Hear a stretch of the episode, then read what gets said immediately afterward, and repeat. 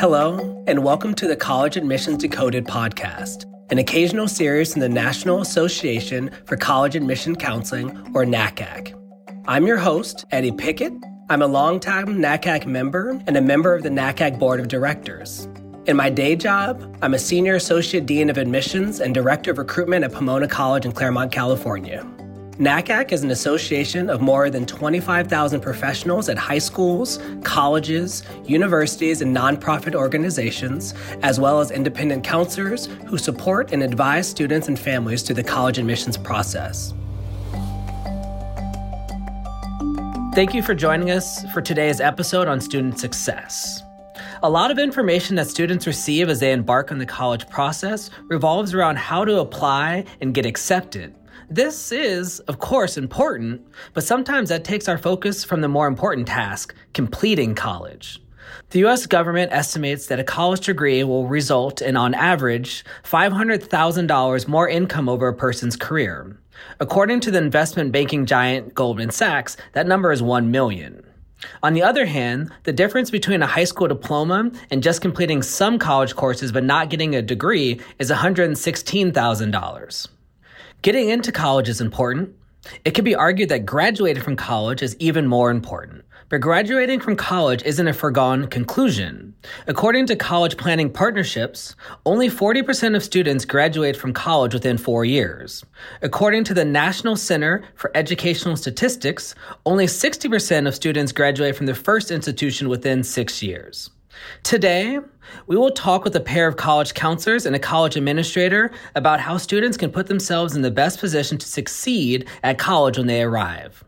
I'm joined by Ralph Figueroa, the Dean of College Guidance at Albuquerque Academy. Hello, everyone. Glad to be here. Aaron Stoller, Assistant Vice Provost and Director of Academic Programs at Colorado College. Thanks for having me. And welcome back to the podcast, Dean Jacoby, Director of College Guidance at Albuquerque Academy. Hi, Eddie. Thanks for having me. Yeah, welcome back. I'm ready to do this one more time with you, Dean. So, as we jump in today on student success, I'll start with this question. If college is just more education and students have been in school most of their lives, why is the transition to college a challenging one? We're going to pass that over to Aaron first. Sure, absolutely. One of the things that I think is extraordinarily difficult for students to understand when they come into college, I, I, think about the college transition as a kind of cultural exchange. Students come into school and they think there's a lot of things that are familiar to them here, right? They see teachers, they see books, they see tests, they see classes, and they don't think about the fact that in a lot of ways, even though the things that are right in front of them look familiar and look the same, the kind of cultural paradigm uh, of school has really changed dramatically. And so a lot of the behaviors, a lot of the assumptions that they're making about the type of things that they need to do, their behaviors, the expectations of faculty has really changed dramatically. And they may not have resources or sort of networks to help them sort of understand how to navigate that new environment.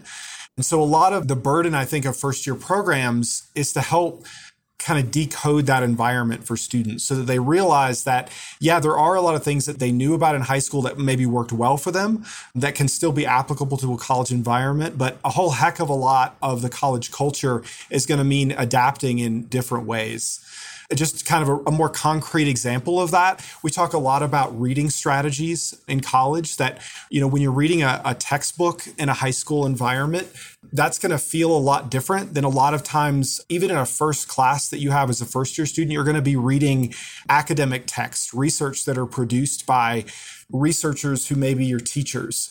And the ways that you want to decode those texts are going to look and feel a lot different, even though, of course, what you're doing is ultimately reading and trying to understand it. Aaron, I think those are really good points. One of the things we also say, Ralph and I in the office with students, is you know, most students take 12 to 15 credit hours a week when they're studying in college. And that means that the other six and a half days in college is undirected, right? While I think most of our experience in K through 12 education is being told where we need to be, how we're supposed to be acting, what we're supposed to be doing, almost to the minute the entire time. And students have to realize that they need a whole new sort of set of skills or, or to think very differently about how they're going to make use of the opportunities. Uh, they're not going to be required so much as just there on offer, and students need to figure out how to make the most of them. Yes, Dean, I want to really emphasize that point because they are in charge more completely than they've ever been in their lives. And that requires a different set of decision making skills, a different set of analytical skills to decide what to do with all that time. And that can be critical to making that transition to success and not just getting in. What do you mean that they don't have their parents around to tell them what to do all the time in college? I mean, what parent doesn't want to be in somebody's hip pocket right now? Well, as much as we think that parents are doing absolutely everything with their children these days, there does come a point where they have to get back in that car and go home when the student stays there. And that's when it becomes more important for the student to have an idea, to have thought about what they're going to do with this time, what they're going to do being in charge of this process.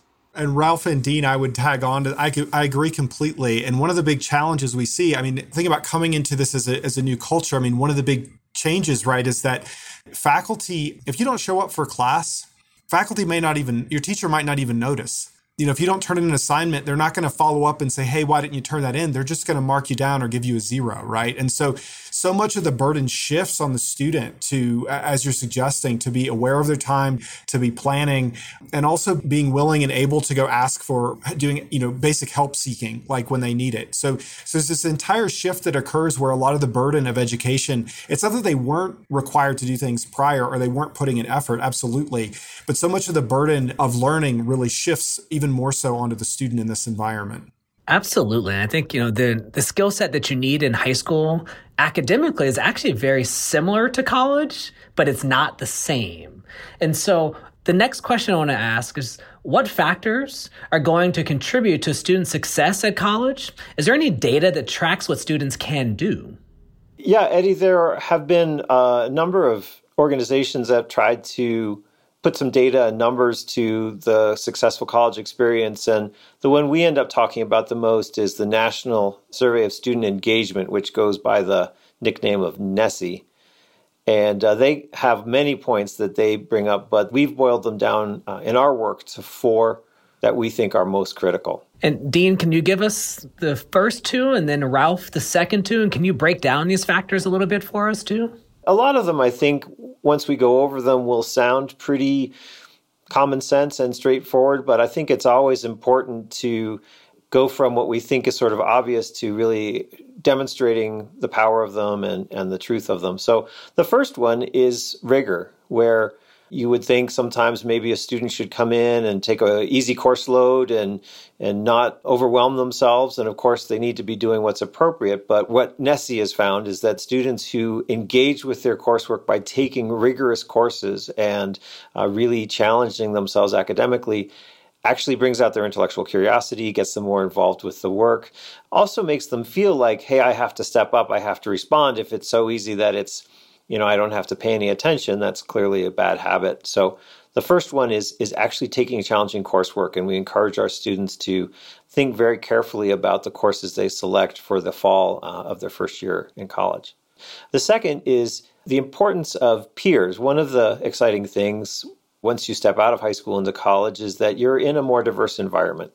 People generally are coming from a broader array of, of places, whether that's within the state or, or certainly um, the country or even the world. And you know, being able to learn from this diverse set of peers is really something that helps students see the world and therefore themselves differently.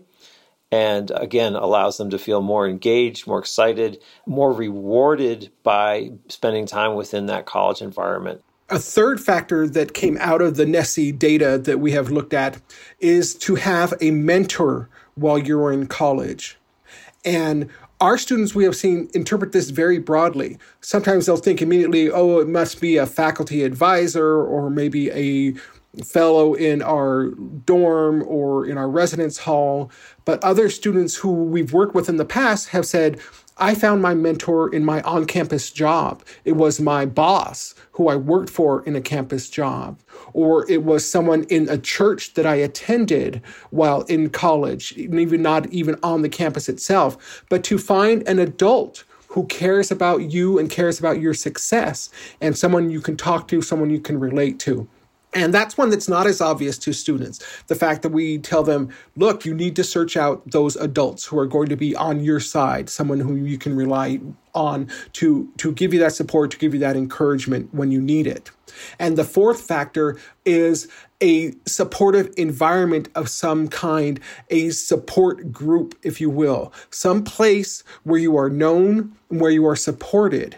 And this is one that oftentimes takes our students a lot longer to find than they might think. And it can be anything from an academic organization to, again, a church organization, a service group. And when we started using this as an example for our students, my immediate story was my own experience. When I walked onto college, literally my first day at college, I went down across campus and auditioned for the marching band.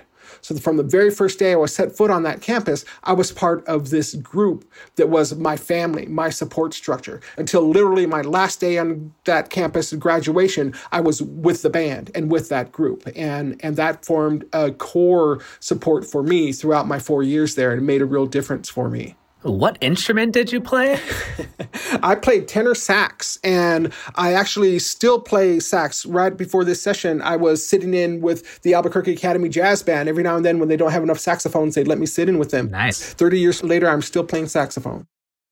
Let's go through those factors and each of us give just one piece of advice to students. Since the first one was academics, I'll start with the academic piece. As students go to larger schools, I usually tell them to make sure they don't just take large lectures their first semester. And so take, you know, a first year seminar, a writing course, a language course where you guaranteed to be in a smaller class. That way you don't always feel like a number, particularly when you're coming from a smaller school.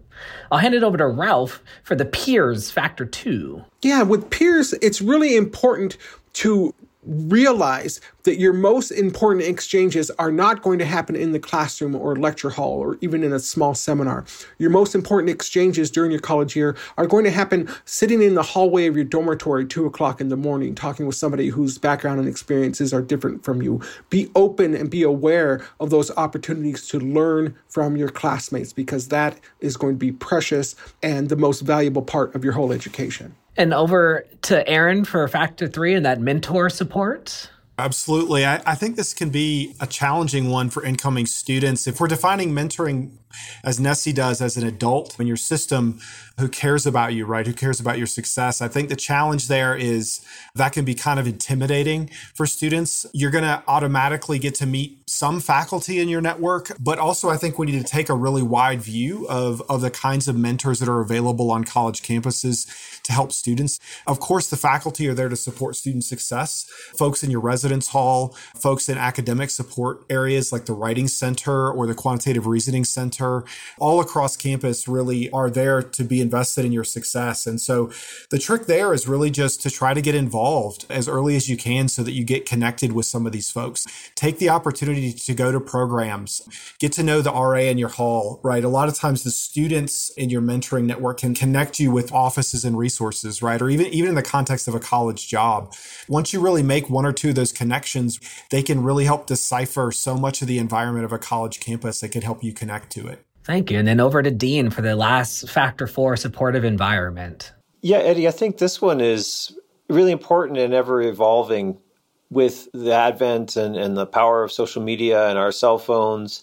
Students can see their support system as their ability to call home or the Snapchats with their friends who are in different colleges or different places and, and not part of the college environment. And while those are all worthy and I think important, the data from NSSE is talking about your support system on campus. And obviously, this can vary a lot where there are students who are working, you know, almost full time and attending college and living maybe in their hometown. And so they might think they don't need this support system either. But again, the data shows that the more that people engage with the community within the campus, so joining clubs or sports or the band or whatever it might be, and then also seeing where they feel safest, where they're reflected, right? So for some students, it is on that team or club, but for other students, it might be finding an affinity group or uh, a diversity center. It, you know, so they can be everything from very highly organized ones to you know that are built by the administration within the college environment, or it could be as informal as the group of students you first met your fall of your freshman year. But being able to identify them and knowing to go to them and expressing how you're feeling, having a safe corner where you can be you is a really important part of this process. No, none of us are at our best if we never feel comfortable at least at some point in our day, letting our guard down and just being ourselves. I'm going to give my shout out to my mentor and my support system from college, and that would be Jasmine Taylor, who's now at Francis Parker School in San Diego as a college counselor, and to Constance Perez, who's at Phoenix Country Day as a college counselor as well. They were my mentors in undergrad and my support system, and have been great friends to me in my college experience, college admissions, college counseling, and now back into admissions. So shout out to those two amazing, phenomenal women for helping me get through undergrad because who we know that I wouldn't have got through without those two. So this is my time to thank them publicly. Aaron, you've directed the first year program at Colorado College. What have you found are some of the challenges students face when they come to college for the first time? We've talked a little bit about some of the things through this NSSE data that I think line up with the challenges that we see at Colorado College, right? Is that the way that we think about it a little bit in, in my office, one big bucket of things are student behaviors themselves. So, so do they have the core skills to succeed in the classroom? Are they managing their time well? So there's a whole set of, of challenges they face in sort of recalibrating their behaviors to sort of a college environment and realizing some of that context has changed. Not to be too redundant, but to sort of parallel the NSSE, I mean, another big part does have to do with the networks of support that they have. So both the the students that they know and the peers, as well as the adults sort of in the room that, that they could get connected with, both faculty, staff across campus. That can be intimidating for a lot of folks, so they don't quite know how to do it. So that's a big part. I think the the ways in which I might broaden a little bit of the NSSE data in my office, we think a little bit about student success in terms of the kind of capitals that students have when they come in. And what I mean by capitals is the kind of resources that they have in order to be successful. So you might be familiar with this concept of social capital in sociological research, which basically just means the kind of social networks that people have in their local community and their ability to kind of get things done.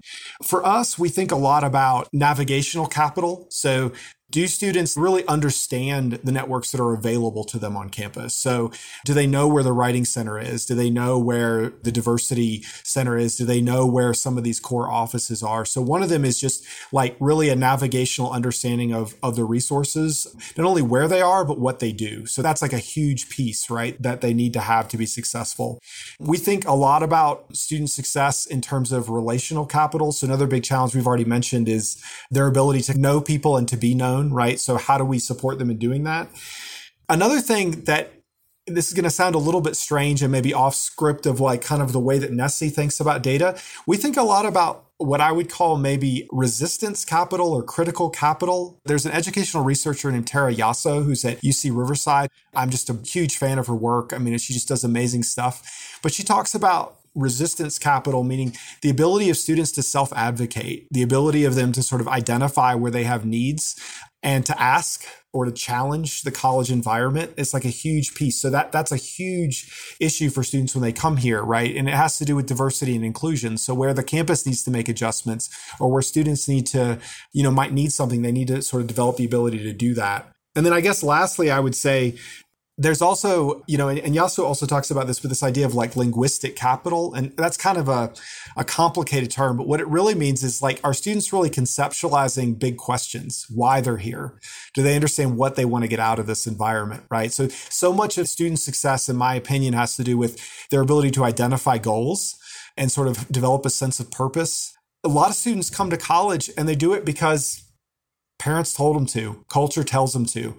This is just the next step that's absolutely fine. That's a great reason to be here, right? Because for a lot of folks, it is the next step. But when you're here, you really need to do a lot. the students need to do a lot of thinking about what they want to get out of it. You know, I think we all know students who have, you know, gotten knee deep into a major and sort of had this existential crisis where they realized that, you know, this isn't the right fit for me or I want to do something else in my life, right? And the more that we can get students, especially transitioning students, to start asking themselves those critical questions early, the better off that they're going to be later on. Now, of course, some of their ability to identify those goals is going to be dependent upon their experiences. But a lot of folks just don't have the opportunity to really reflect on why they're here and what they want to get out of it. We always tell our first years, like, it's going to be busy, you're going to be overwhelmed, but you got to take time to reflect, talk with your friends, chat with parents, you know, write in a journal, think about why you're here and what you want to get out of it. That's a big challenge. If students haven't identified what they want, they're going to start just choosing things based on what other people have suggested for them. Aaron, I want to emphasize a couple of things you said, especially talking about encouraging students to ask questions, to ask for help, to speak up when they need resources. And immediately brought to mind a story from my own experience when I was a new freshman in college, was walking across campus, ran into my RA, my resident assistant, who was a grad student. You know, he was Mr. Experience, and he we just walked back to the dorm together, we're chatting, and we we're walking by these laboratories, and he looked in one of the laboratories from outside and and he stuck his head in the window and he said, Hey, what's that? And he started talking to the grad student who was in there working with this piece of equipment. Next thing I know, the grad student has invited us in to show us this equipment, to tell us what he was working on. And my RA told me, You just got to ask people what's going on because they love to tell you and they're going to share with you. So never be afraid to just stick your head in and ask. And that was a lesson that was really important to me to speak up and ask. And it wasn't in my nature necessarily. And yet I realized, oh, that's going to really help me out. Aaron, I noticed you talked about challenges. Are there any other or further challenges you'd like to add to this conversation? I think the the one thing that I would really add is, and it is actually quite related to this advocacy, the self advocacy piece, is that students don't really understand how much value they bring to campus and the kind of assets that they have. That a lot of times, what I see with first year students, and it's completely understandable, this is a very intimidating environment they're learning from faculty with all sorts of fancy degrees. They're meeting people who have all sorts of different experiences. And there's this tendency, I think, among a lot of students to have kind of imposter syndrome where they think that they don't really belong there or there might not be reasons that they actually belong there. And, and they're afraid to ask questions because in a lot of contexts, questions that they might ask are seen as deficits.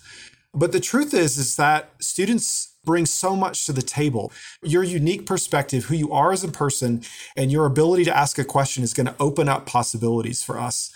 But it's a really hard lesson for them to learn because so much of a schooling context, and here I'm not just talking about college, you know, really K through college, right? Think about grades and tests. I mean, so much of it is driven by wanting to avoid failure, being afraid to make mistakes. You know, achievement is really based on being competitive and not wanting to seem weak, you know, quote unquote. But the truth of the matter is, is like in a college context, of course, there's still tests and there's still grades, but the reality is, is like students bring so much value, even just in the things that they're they're curious about, right? Even if they don't have an answer. As researchers in a college context, one of the things I think that can be really confusing for students is the fact that you know academic research depends on being confused constantly. It depends on not knowing things, right? And kind of, you know, searching in the dark for, for answers to questions. But yet in a classroom context, students kind of get the impression that there is a right answer. But truthfully, in, in most college classes, unknowing is, is a virtue. And I think that's related to advocacy. Students are afraid to self advocate because they don't see what they bring to the table and how important it is. I love everything of what you just said, like every single point. I want to break down a couple of those. One of them is just at some point you're going to meet your match in the classroom. And so I'm going to toss this one over to Ralph. When students meet their match, whether that's, you know, if I've been a straight A student, I get a B or a C, or, ooh, this is my first D or F, what's your advice to them? They have to realize that they need to meet their match, so to speak. They need to be at a place that is going to challenge them enough to stump them or maybe even make them fail. And that's a good thing because it's going to show you that maybe what you're focusing on is not what you should be focusing on, or maybe your methods, your strategies that you're using are not the right strategies. And you need to ask for help. You need to say, What am I doing? What can I do better? How can I reevaluate? How can I do this better the next time? How can I learn? Look at it as what it's supposed to be a learning experience and a learning opportunity. And it's gold to be able to reach those points. If you never get to a point where you fail at something, you've missed out on a lot of growth failing at some small task or some small part of it is not failure on the grand scale. It's merely a bump in the road that you need to get over or go around or change direction with. And think of it as a great opportunity. Yeah, think about it as a speed bump, a hurdle, or a brick wall. And even sometimes those brick walls can be pushed down too. That's right. And so, Aaron, what does your office do to teach students to help them succeed? So much of what we do is built around really the first year curriculum. Our first year curriculum at CC is built around two ideas. One is really helping students to understand sort of core academic skills that they need in order to be successful, like core reading and writing skills, understanding how to manage time, things that we might have already talked about. Another big skill that we teach them, which may sound a little bit, I think, strange, is that we focus a lot on helping students understand the nature of disciplines and disciplinarity. One of the things that we haven't really touched on that much is that so much of what happens at a college is actually based on this big idea of the academic disciplines right? What a college major is in a lot of ways is preparing students to to sort of think like a biologist or think like a sociologist. But most students coming in they don't know what the heck that means. They're used to in a high school context most of the time not always thinking about what they're learning as a subject. It's an academic content. It's information that i need to learn but so much of what happens in a college major is really teaching them actually a way of practicing, a habit of thinking. So, yeah, of course, that's going to involve certain sets of content, but the way that you think, the habits of mind, you, I'm a philosopher by training, and the way that you develop how you think philosophically is very different than maybe the way that you would think as a biologist. I have this, this, story about my old boss at my former institution was a plant biologist and we we were good friends and we used to get along and do all sorts of things. We had this moment in the office where the printer broke in our office. We were trying to print something out quickly for a event that we had and I, of course, as a philosopher, went immediately to the manual and read the logic chain of the thing and punched in the code of how to, you know, fixed it. We had to run like 400 copies and I hit enter. And Larry, who's my boss, leaned over. He said, you know, you could have tried one first and he bursts out laughing, right? Because it was this instance in which me, as the philosopher, is using logic to apply to this practical problem, and, and Larry, as the experimental biologist, wanted to try something out. And so, so much of what we teach in our first year program is really helping students reorient to the fact that they're in a research environment. Even in a liberal arts context, your teachers are active researchers. And that active research agenda and those habits of mind that you're going to develop have a lot to do with the ways that readings are structured in class, the expectations that you have, the kinds of questions that faculty want you to ask. And so, in addition to sort of what I would call like generalized academic skills that students need to be successful across all classes, we're also trying to teach students to think about the disciplinary contexts in which skills may be deployed a little bit differently. Yeah, and if you're going to a liberal arts school, I mean, I work at Pomona College currently, and eight in 10 students are going to switch their majors at some point. So you can't just stick to one discipline. You know, we have about 60% of our students doing research as well at a small liberal arts school. Like, it's about the creation of knowledge. To Ralph first, do you have any specific examples of how your students have used some of these strategies that Aaron just spoke about? Yeah, absolutely. And it also relates back to something Aaron said earlier about having their goals and to knowing what their goals are and what their plans are. We try to work with our students here at the high school level, asking them why they're going to college and to think about what they want to get out of the experience before they get there. But it's a question that they have to keep asking while they are there. And that's the important thing. The, you mentioned changing majors, Eddie, which is very common. It's realizing that the process of inquiry, the learning that you're going to be experiencing and learning from watching your professors and how they interact and everybody around you is an ongoing process that goes constantly through your experience and that you have to keep questioning whether or not this is the track you want to be on, whether or not the goals that you have right now are the goals that you want to stick with. And for the students we've spoken to who have been successful, have not always found right away those different factors that they need to find, especially with the, the peer group or the supporting environment or the supporting activity. Some of our students have taken a while to find something and once they do, it's something they don't expect. One of the examples that we have is a student who ended up joining a sport that she had never played before formally. and joined it just for fun. And now, as a junior, she's winning tournaments in this sport and is probably going to be team captain next year as a senior. And it's a huge core group for her, supporting her in her endeavor and making her more successful at school. So it's keeping yourself open to learning and being flexible and trying out those different paths and those different goals and that learning environment all around you, keeping aware of it. As we come towards a close, I just want to ask one final question, and that's what recommendation do you have for a first year student as they enter college? I think for me, it boils down to three things. One, it's be willing to take risks. So putting yourself into situations where you're really out of your comfort zone. And I think that friction point is such an important part of learning in college. I think two is reflect. So think about why you're here, what you want to get out of it. And then third is honestly believe that you are here for a reason. Believe in yourself that like you have the ability to be successful and don't for a second doubt that. Yeah, those are great points, Aaron. Thank you for bringing them up. I want to you know, reemphasizing the value yourself. Your contributions are going to be important and your contributions matter. Even if it comes to a situation where you're just going to say, yes, I agree with Dean or I agree with Eddie, you know, that participation is important.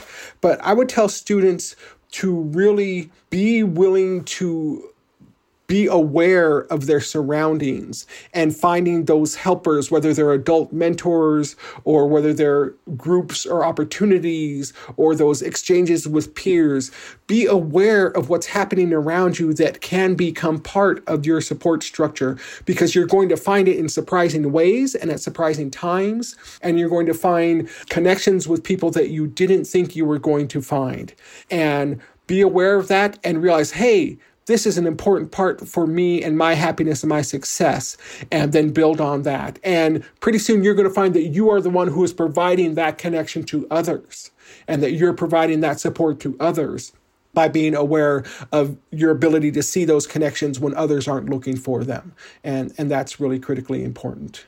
Ralph, I love the note you ended on. I think that one way that some people find themselves is by serving others, right? And you know, listening to others and being available to support others is one of the ways that some people find their most important communities. If I had a last piece of advice, I would say that despite the importance of the NSSE research, and I hope that people will look at those four elements, I think they really are uh, very useful and predictive of college success. There's other research that shows that the number one most important element is the energy and enthusiasm and optimism that the student brings. And truly, the student is the most important factor in their success. And being excited and optimistic is a big part of that. And so, if there's one last piece of advice, it's that students have to be true to themselves. We are all different types of people, and we can handle situations in different ways. We have some students who financial success and stability is the number one most important thing coming out of college, and they're willing to do a major they're not interested in and enter a career that maybe isn't particularly interesting to them, but it will yield the kind of success, the number one most important success that they're uh, willing to do. And there are other people, and I put myself in this category, that unless I see myself and realize my own passion by what I'm doing, I'm not going to be successful. And we see a lot of students who go to college saying, I need to do this major, I need to do this future career, I need to work towards these things. And what they find during college is that it's very hard to maintain that over four years and all of the rigor that the college throws at them if it isn't their passion. And so I encourage students to know who they are, how they find success, and to be honest with themselves about it and live that reality rather than try to create an illusion of success that isn't based in who they are and how they handle situations. My last piece of advice is that you should be 80% comfortable and 20% uncomfortable. You learn more from being uncomfortable than being comfortable. And so pick the campus that's going to push you outside of your comfort zone while still supporting you most of the time. That's how you learn. I want to bring us back to one last point is just what the again what the NSSE is. So the National Survey of Student Engagement, and it basically breaks down to four factors: academic challenge or rigor, peers and getting engaged, especially discussing with diverse peers, mentorship, you know, having at least one adult who cares for your success, and a supportive environment, and just thinking what is your support system. So those are the factors of the NSSE that you should all know. And unfortunately, that's all the time that we have for today. I want to thank Dean, Ralph, and Aaron for joining us, and I want to thank you, my friends in the audience, for listening as well.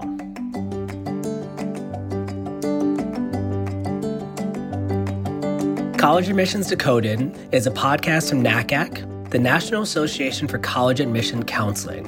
It is produced by LWC Studios. Kojin Toshiro produced this episode. If you would like to learn more about NACAC's guests, our organization, and the college admissions process, visit our website at nacacnet.org. That's N A C A C N E T.org. Please leave a review and rate us on Apple Podcasts. See you next time on College Admissions Decoded.